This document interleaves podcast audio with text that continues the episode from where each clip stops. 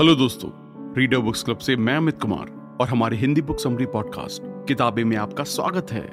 यहाँ पर मैं आपको दुनिया की सबसे बेहतरीन किताबों की समरीज बताऊँगा, जिससे आपको ये डिसाइड करने में मदद मिलेगी कि आपको अगली किताब कौन सी पढ़नी चाहिए। क्या आपने सोचा है कि क्यों एक इंसान तीस की उम्र में रिटायर होकर अपने सपनों की ज़िंदगी जी रहा है? और आप अभी भी पैंसठ की एज में ही रिटायर होंगे। क्या आप भी उस इंसान की तरह जल्दी रिटायर होना चाहते हैं और महँगी गाड़ियाँ चलाना चाहते हैं? क्या आप भी बहुत सारा पैसा गरीबों में दान करना चाहते हैं और अपने सपनों की ज़िंदगी जीते हैं? इस बुक का नाम है द मिलेनियर फास्टलेन, जिसे एम जे डिमार्को ने लिखा है। ये बुक आपको बिल्कुल एग्जैक्ट फॉर्मूला बताएगी, जिससे आप अपने सपनों की ज़िंदगी जी सकते हैं। इस बुक को समझाने के लिए इस बुक को तीन मेजर पार्ट में बांटा गया है और उसके बाद उन सभी पार्ट्स को बहुत ही बारीकी से समझाया गया है। द ग्रेट डिसेप्शन, सबसे बड़ा झूठ। हमें बचपन से सिखाया जाता है कि कॉलेज जाओ, अच्छे मार्क्स लाओ, ग्रेजुएट हो। और एक अच्छी जॉब लेकर सेटल हो जाओ। और अपने इनकम का कुछ परसेंट शेयर मार्केट में भी इन्वेस्ट करो। और जब तुम पैंसठ साल के हो जाओगे, तब तुम अमीर रिटायर होगे।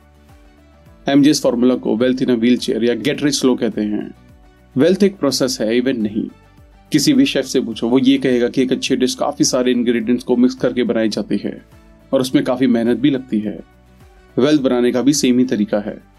काफ़ी सारे अलग इंग्रेडिएंट्स को मिक्स किया जाता है। और उससे एक बढ़िया चीज़ बनती है, जिसकी मार्केट में करोड़ों की वैल्यू होती है।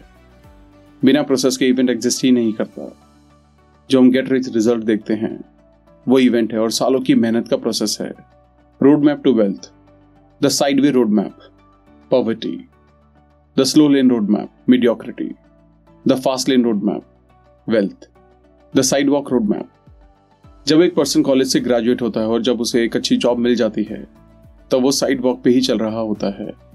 एक आदमी जो साइड वॉक पर चलता है, उसके पास ना ही कोई प्लान होता है, ना ही कोई सेविंग होती है। उसके पास ना ही मेडिकल इंश्योरेंस है, ना ही लाइफ इंश्योरेंस होता है। कम पैसा घर में आता है और ज़्यादा पैसा घर से निकलता है।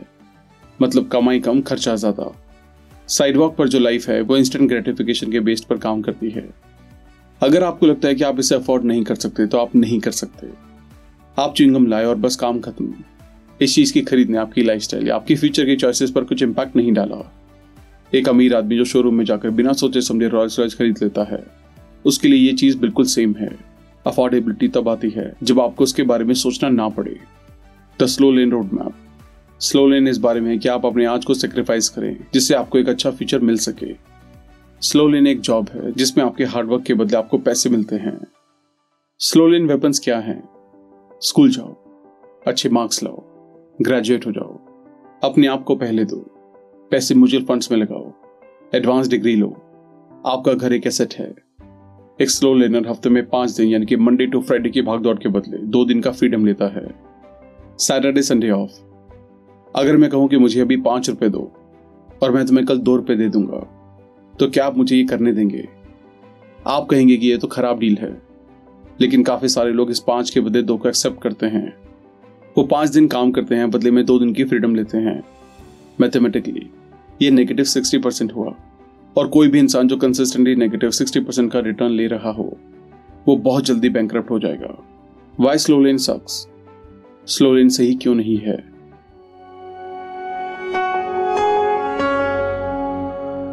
सकेज नंबर वन अपनी टाइम को ट्रेड करना, अपनी लाइफ को ट्रेड करने जैसा ही है।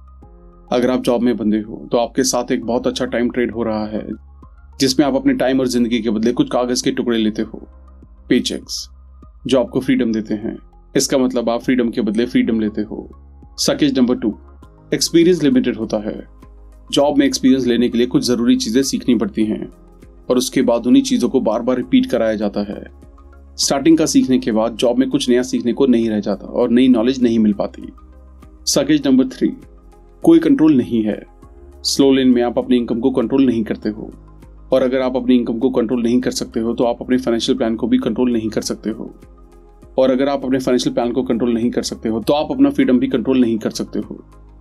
सकेज नंबर फोर अपने आप को लास्ट पे करना। पे योर सेल्फ लास्ट एक स्लो लेन बिलीफ है। लेकिन प्रॉब्लम यह है कि आप अपने आप को जॉब में कभी पहले पे ही नहीं कर सकते। सबको पैसे पहले मिलते हैं, जैसे गवर्नमेंट बैंक्स अगर आप सबको पहले दे रहे हो और खुद को बाद में तो जल्दी वेल्थ बिल्ड करना एक्सपेक्ट मत करना। एक स्लो लेनर को यह कहते हुए देखा जा सकता है, काश मुझे निकाला ना जाए, काश मेरे स्टॉक के प्राइस बढ़ जाएँ, काश मेरी कंपनी ना डूब जाए। काश काश काश। लेकिन काश कोई प्लान नहीं है। Why you are not rich आप अमीर क्यों नहीं हैं? क्योंकि slow lane uncontrollable limited leverage में बंधा है, इसलिए वो आपको कभी भी रिच नहीं बना सकता। देखो, बहुत सारे पैसे बनाने के लिए आपके पास दो चीज़ें होनी चाहिए। कंट्रोल और leverage uncontrollable limited leverage one job में पैसा इंट्रेंसिक वैल्यू के थ्रू कमाया जाता है।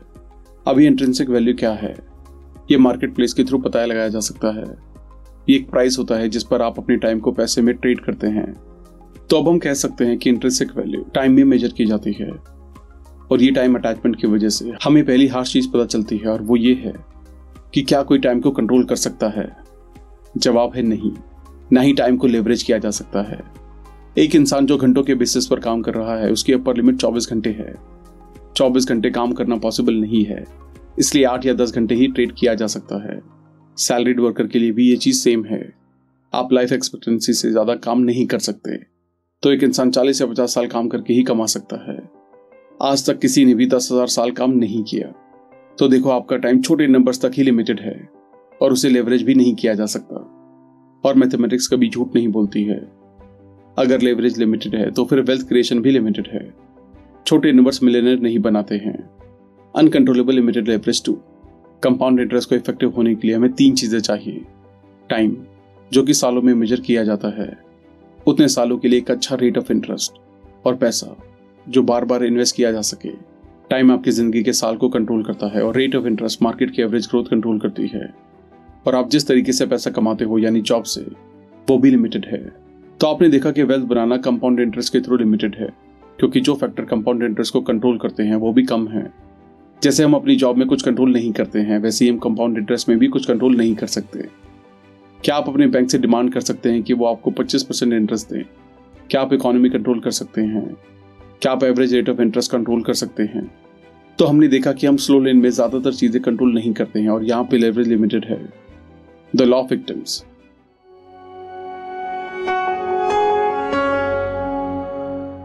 the law of victim कहता है कि आप किसी भी चीज़ का शिकार नहीं बन सकते हैं। अगर आपने अपनी पावर किसी ऐसे को ना दी हो जो आपको शिकार बना सकता है। और साइड वॉक और साइड लाइन में हमने देखा कि आपने ये पावर किसी और को दे रखी है। इसलिए according to law of victim आप शिकार बनेंगे। अब हमने समझा कि साइड वॉक और स्लो लेन दोनों रोड्स वेल्थ नहीं बना सकती। तो अब ये टाइम है फास्ट लेन को देखने का, जो कि एक बड़ा अमाउंट ऑफ़ वेल्थ बना सकती है। Story of Chuma and Azoor एक महान इजिप्शियन फरोवा ने अपने दो भतीजों चूमा और अजूर को बुलाया और उन दोनों के इजिप्ट के ट्रिब्यूट के रूप में दो मोनूमेंटल पिरामिड्स बनाने के लिए कहा। हर एक पिरामिड बनने के बाद उसे राजा जैसी ज़िंदगी और बची हुई ज़िंदगी के लिए ऐशो आराम दिया जाएगा। इसके साथ उसे दोनों भतीजों को पिरामिड अकेले बनाने को कहा। उन दोनों को पता था कि उनको इस काम में सालों लगेंगे। तो हजूर ने उसी टाइम से काम करना शुरू कर दिया। वो भारी भारी पत्थर उठाता था और उसने अपने पिरामिड का फाउंडेशन बना लिया। हजूर ने एक साल की मेहनत के बाद देखा कि जिस प्लॉट पर चुमा का पिरामिड बनना था, वो अभी भी खाली था। वहाँ पर एक पत्थर तक नहीं था। वो चुमा के घर गया और उसने देखा कि वो कोई मशीन बना रहा था। ये देखकर हजूर ने कहा, चूमा, तुम ये क्या कर रहे हो? तुम्हें तो एक पिरामिड बनाना था और तुम अपना टाइम इस मशीन पर बेकार कर रहे हो। ये कहकर हजूर वहाँ से चला गया और अपने पिरामिड का काम फिर से शुरू कर दिया। एक और साल निकल गया और हजूर के पिरामिड का बेस तैयार हो गया था। अब वो पिरामिड का सेकेंड लेवल शुरू करने के लिए तैयार था। लेकिन अब एक प्रॉब्लम आ गई। पत्थर बहुत भारी थे और हजूर उन्हें सेकेंड लेवल तक नहीं पहुँचा पा रहा था। तो हजूर अब इजिप्ट के सबसे शक्तिशाली आदमी बेनी से मिला और बेनी ने इसे ट्रेनिंग दी, जिससे वो भारी पत्थर उठा सके। तीन साल के भारी काम के बाद हजूर ने सोचा कि वो अपने भाई से आगे निकल गया है, क्योंकि चूमा का प्लॉट अभी भी खाली था। फिर एक भारी पत्थर उठाते समय हजूर को काफ़ी शोर सुनाई दिया। उसने देखा कि चुमा पच्चीस फीट की मशीन बनाकर लाया है, जो मिनटों में भारी पत्थर को उठा रही थी, और उसने अपने प्लॉट का फाउंडेशन बनाना शुरू कर दिया। जहाँ हजूर को पिरामिड का फाउंडेशन बनाने में एक साल लगा, वहीं चुमा ने अपने प्लॉट का फाउंडेशन एक हफ़्ते में बना लिया। चुमा की मशीन काम को तीस गुना ज़्यादा जल्दी कर रही थी। चालीस दिन के बाद चुमा की मशीन ने इतना बड़ा बना लिया था, जितना हजूर को बनाने में तीन साल लगे थे। आठ साल के बाद चुमा ने छब्बीस की उम्र में अपना पिरामिड बना लिया। और फरोवा ने जो वादा किया था, वो उन्होंने पूरा किया। चुमा को फिर कभी भी ज़िंदगी में काम नहीं करना पड़ा और उसको पूरा राज्य मिल गया। लेकिन हजूर अपना वही पुराना काम करता रहा। पत्थर उठाना, पैसे और समय बर्बाद करना, ट्रेनिंग लेना और फिर से पत्थर उठाना। हजूर को पिरामिड के बारहवें लेवल पर हार्ट अटैक आ गया। वो पिरामिड के खत्म होने के बस दो ही लेवल पीछे था। जो चीज़ हजूर ने की, वो स्लो लेन है। जो चीज़ चूमा ने की, वही फास्ट लेन है। तो फास्ट लेन एक अच्छा सिस्टम बनाने या एक अच्छा प्रोडक्ट बनाने के ऊपर बेस्ड है, जिससे आप अपने काम को लेवरेज कर सको। टाइम को ब्रेक करने के लिए एक पैसे का पेड़ उगाना होगा। आपकी इनकम आपके टाइम से बंदी नहीं होनी चाहिए। जब आपकी वेल्थ उन फैक्टर्स पर डिपेंड करती है, जिन्हें आप कंट्रोल नहीं कर सकते तो आप फास्ट प्रोग्रेस नहीं कर पाते। मनी ट्री एक बिज़नेस सिस्टम है, और ये फास्ट लेन रोड में आपका मेन रास्ता है। मनी ट्रीज पैसिव इनकम देते हैं, और आप बिना रिटायर हुए भी रिटायरमेंट का मज़ा ले सकते हैं। सारे बिज़नेस फास्ट लेन में नहीं होते।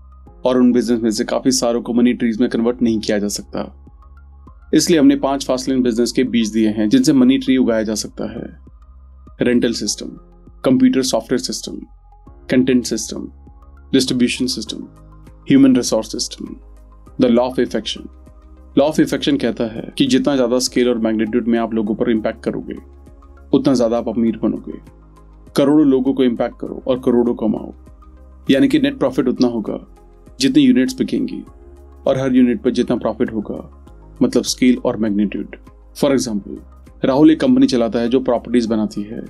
उसने चौदह ऑफ़िस कॉम्प्लेक्सेस बनाए। एक ऑफ़िस बिकने पर 25 लाख का प्रॉफिट हो रहा था। तो 25 लाख जो कि मैग्नीट्यूड है मल्टीप्लाई बाय 14 यानी कि स्केल तो नेट प्रॉफिट हुआ साढ़े तीन करोड़। वही राहुल फिटनेस पर एक बुक लिखता है। वो बुक की साढ़े तीन लाख कॉपीज बेचता है, और उसे हर बुक पर सौ रुपए का प्रॉफिट है। तो स्केल हुआ साढ़े तीन lakh multiply by hundred rupees profit per book यानी कि मैग्नीट्यूड तो नेट प्रॉफिट हुआ साढ़े तीन करोड़. स्केल करोड़पति बनाता है मैग्नीट्यूड करोड़पति बनाता है, लेकिन स्केल और मैग्नीट्यूड अरबपति बनाते हैं. The leading cause of poorness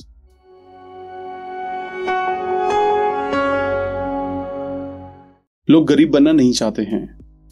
वो पोर डिसीज़न लेते हैं, जिसकी वजह से वो गरीब बनते हैं। जो भी हम अपनी लाइफ में चॉइसेस लेते हैं, वो हैबिट्स बनती हैं और उन हैबिट्स से प्रोसेस बनता है और इन्हीं चॉइसेस से सबसे बड़ा इम्पैक्ट आता है। हमें उन लोगों की नहीं सुननी चाहिए जो हमेशा नेगेटिव बातें करते हैं।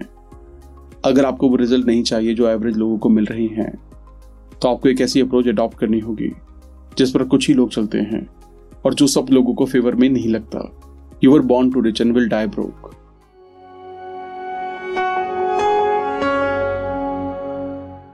time एक फ्यूल की तरह है। आप फुल टैंक के साथ पैदा हुए थे। रास्ते में कोई रिफिल स्टेशन नहीं है। हम लोगों की सबसे बड़ी दिक्कत यह है कि हम इस तरीके से जीते हैं।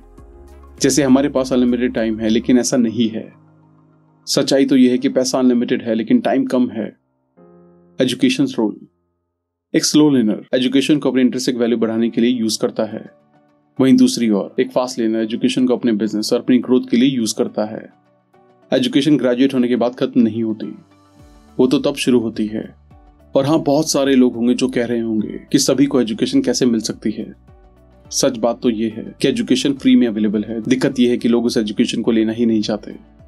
बुक स्टोर्स ज़्यादातर किताबें दो सौ रुपए के अंदर आ जाती हैं। आपके घर के पास वाली लाइब्रेरी यूट्यूब फ्री में अनलिमिटेड एजुकेशन हमारा चैनल जिस पर डेढ़ सौ से ज़्यादा बुक की समरीज अवेलेबल हैं, वो भी बिल्कुल फ्री पॉडकास्ट अगर आप जानना चाहते हैं कि जो बिज़नेस आप कर रहे हैं या करने का प्लान कर रहे हैं, वो फास्टलिन है या नहीं तो उसके लिए हमने फास्टलिन कमांडमेंट्स दिए हैं। अगर आप स्टार्टिंग में सारे पाँच कमांडमेंट्स को फॉलो नहीं कर पाते हैं, तब भी आप जल्दी वेल्थ बना पाएँगे। आपको एक ऐसा रास्ता दिखना चाहिए जो सारे कमांडमेंट्स को सेटिस्फाई करता है। The five fastlane commandments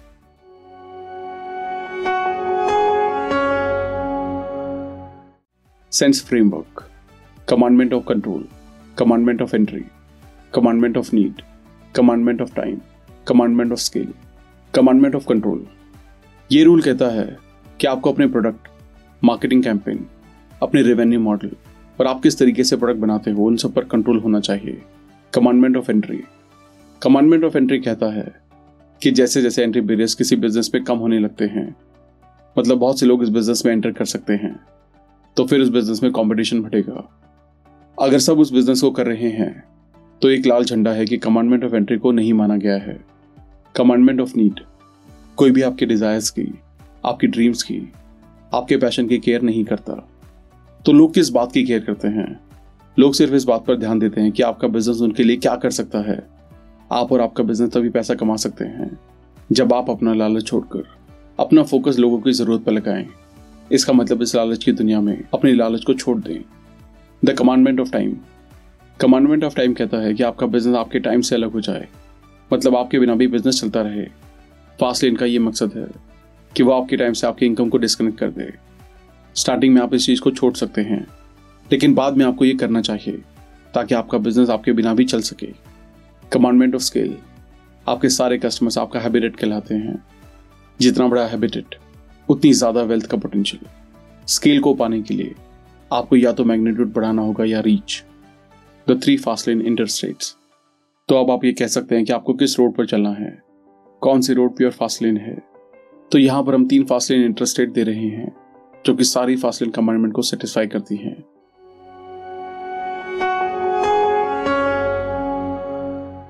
Internet innovation intentional iteration internet internet सबसे बढ़िया फास्ट लेन है, क्योंकि ये सारी कमांडमेंट को सेटिस्फाई करता है। इंटरनेट बिज़नेस सात बड़ी कैटेगरी में आता है। Subscription based content based lead generation social network communities forums brokerage system advertising ecommerce innovation ये अमीर बनने का एक अच्छा और पुराना रास्ता है। एक प्रोडक्ट या सर्विस को बनाओ, उसे मैन्युफैक्चर करो और डिस्ट्रीब्यूट करो। इनोवेशन के अंदर दो काम होते हैं। मैन्युफैक्चर करना और डिस्ट्रीब्यूट करना। इंटेंशनल इटरेशन इटरेशन का मतलब है किसी भी चीज़ या एक्ट को रिपीट करना। जिसकी वजह से एक गोल या एक रिज़ल्ट को पाया जा सके। इंटेंशनल इटरेशन फासिल के फाइनल कमांडमेंट को सेटिस्फाई करने के लिए है। फॉर एग्ज़ाम्पल एक रियल एस्टेट इन्वेस्टर ने एक सिंगल फैमिली घर को खरीदा और फिर उसे रेंट पर दे दिया। तो यहाँ पर कोई स्केल नहीं है। इस प्रॉब्लम को सॉल्व करने के लिए उसने पचास घर खरीदे और फिर उन्हें रेंट पर डाल दिया। इस प्रोसेस को इंटेंशनल इटरेशन कहते हैं। फ्रेंचाइजी भी इंटेंशनल इटरेशन का ही एग्ज़ाम्पल है। हमने समझा कि साइड वॉक हमें गरीबी की तरफ़ ले जाता है। स्लो लेन हमें मीडियोक्रिटी की तरफ़ ले जाता है और फास्ट लेन हमें वेल्थ क्रिएशन की तरफ़ ले जाता है। अब हमें यह चुनना है कि हमें किस रास्ते जाने की ज़रूरत है। आज का एपिसोड सुनने के लिए धन्यवाद। और अगर आपको ये एपिसोड पसंद आया हो तो अपनी फेवरेट पॉडकास्ट ऐप पे ज़रूर सब्सक्राइब करना। फिर मिलेंगे एक और नई किताब के साथ।